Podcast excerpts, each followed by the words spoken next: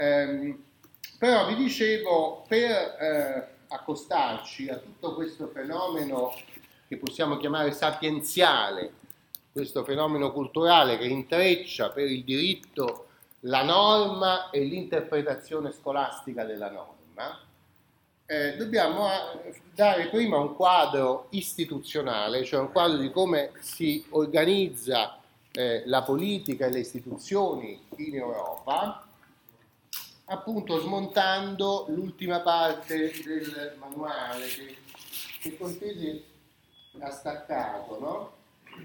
ha fatto, ha diviso la seconda parte del volume in due sottoparti.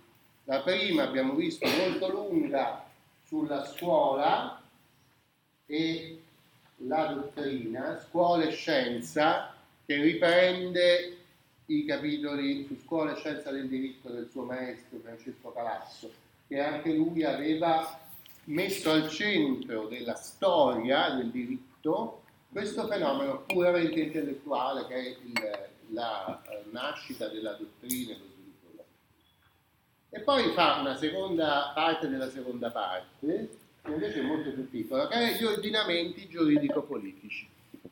Ecco, in tutto questo eh, Cortese riprende l'impostazione del suo maestro. Mm?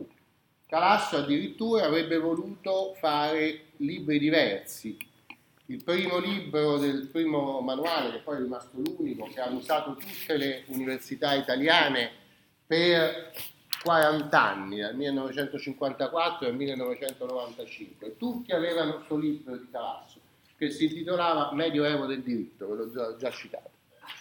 Però Calasso, che avrebbe dovuto essere un po' più scaramantico, l'aveva, l'aveva intitolato volume 1, Medioevo del diritto, volume 1, le fonti.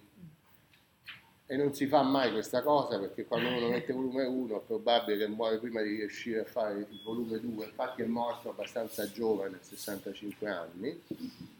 E lui avrebbe voluto fare un volume 2 che era ecco, il pezzetto che Cortese ha messo gli ordinamenti giuridici. Cortese da una parte ha fatto gli ordinamenti, li ha mischiati con il diritto nella prima parte sull'alto medioevo, no? invece nella seconda parte li ha distinti perché anche Calasso l'aveva fatto, l'aveva, l'avrebbe voluto fare, aveva fatto dei manuali, dei, delle specie di dispense prima che aveva pubblicato sugli ordinamenti giuridici Calasso, quindi lo vediamo benissimo che cosa avrebbe voluto fare se fosse vissuto un po' di più. Eh, quindi fosse riuscito a fare il secondo volume del manuale, che sarebbe stata una rovina per gli studenti, perché già il manuale, il volume 1 era 500 pagine, col secondo volume saremmo arrivati a 1000 e quindi ci avrebbe ammazzato, noi che abbiamo studiato ancora quel manuale lì, no?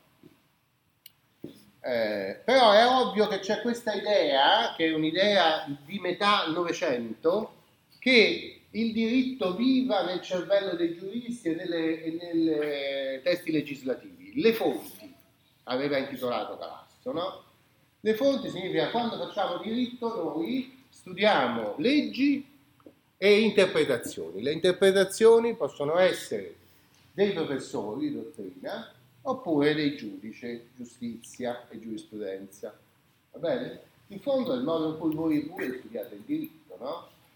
con eh, alcuni contatti con eh, le situazioni politiche che o vi sono presentati da alcuni professori, i quali facendo lezione fanno questi collegamenti, ma spesso nei libri non ci sono, eh, oppure in certe materie particolari come il diritto costituzionale, che potrebbe essere, oppure alcuni, mi immagino, di diritto comparato, ci possono essere alcuni collegamenti con le condizioni particolari che sta vivendo un certo ordinamento. No?